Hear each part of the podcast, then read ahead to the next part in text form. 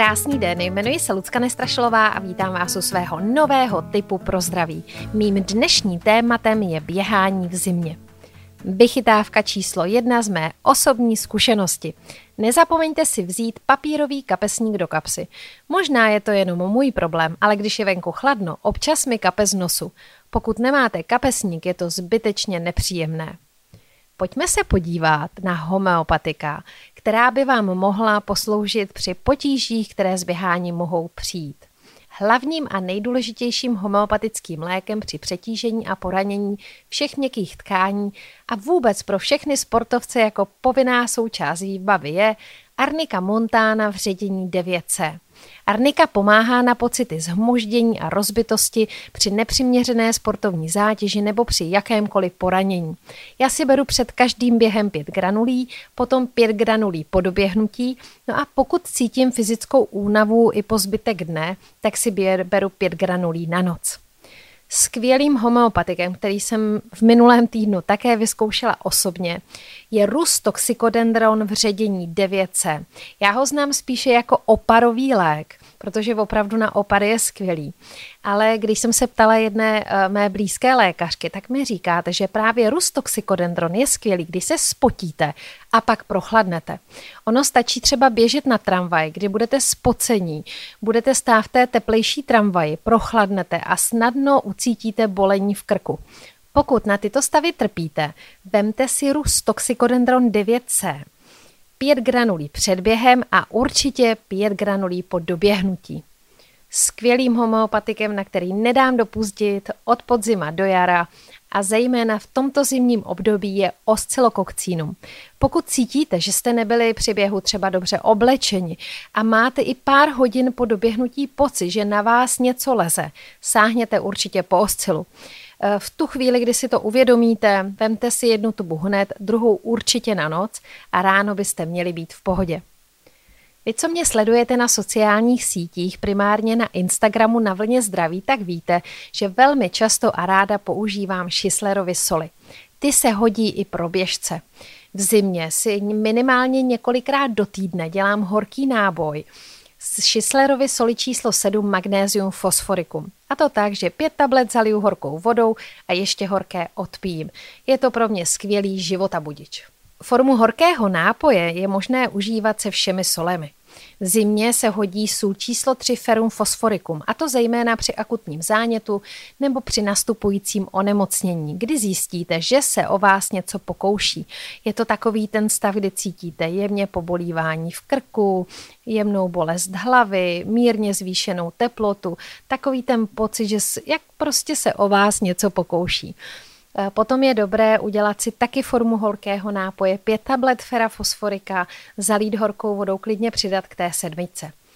Užívání této šislerovy soli podporuje i regeneraci po svalové námaze, prokrvení a okysličení svalů i vnitřních orgánů, takže se skvěle hodí i pro běžce. Nepostradatelnou solí pro běžce nebo pro sportovce, kteří hodně intenzivně sportují a mají za sebou náročný fyzický výkon, je sůl číslo 9, natrium fosforicum.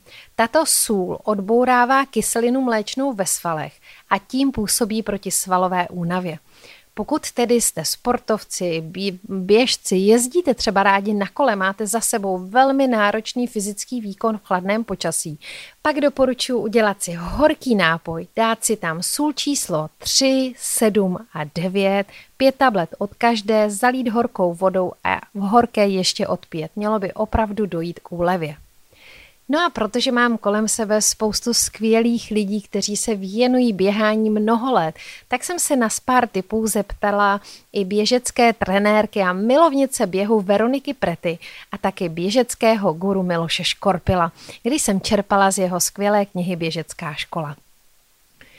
Začneme typy Veroniky Prety. Samozřejmě my holky řešíme oblečení. Eh, já si myslím, že je to velmi důležitá věc, zejména při běhání v zimě. Veronika říká, že je důležité, aby člověk nešel nabalený, protože se při běhu hodně spotí a když se zastaví, tělo prochladne. Mělo by vám být tedy při vybíhání relativně chladno, protože se během rychle zahřejete. V Vsaďte spíše na vrstvení.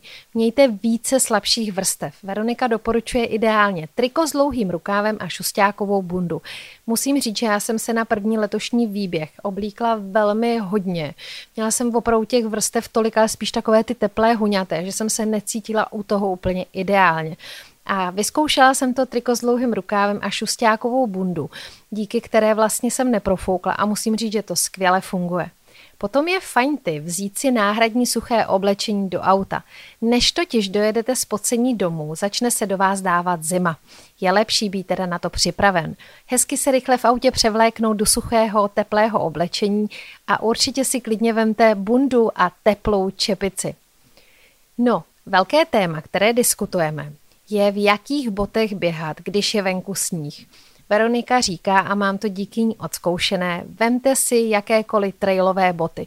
Opravdu na sněhu skvěle zafungují, eh, ty takové ty vroubky, které na těch trailovkách máte, tak na sněhu, na sněhu přibrzdí. Co se týče ledu, tak tam si myslím, že asi nefunguje nic, možná nějaké ty bodáky, ale to už bychom se dostávali úplně do jiné kategorie. Z knihy Miloše Škorpila, běžeckého guru, jsem vyčetla v podstatě velmi podobné informace o oblečení ve vrstvách, jako říkala Veronika. Tenké oblečení má podle Miloše lepší pružnost, neomezuje nás v pohybu velkých kloubů a lépe propouští vzduch z povrchu těla. Výhodou je, že než vzduch těmito všemi vrstvami projde, tak se stačí ohřát. Miloš má pro své čtenáře také skvělý tip a to je denní tisk.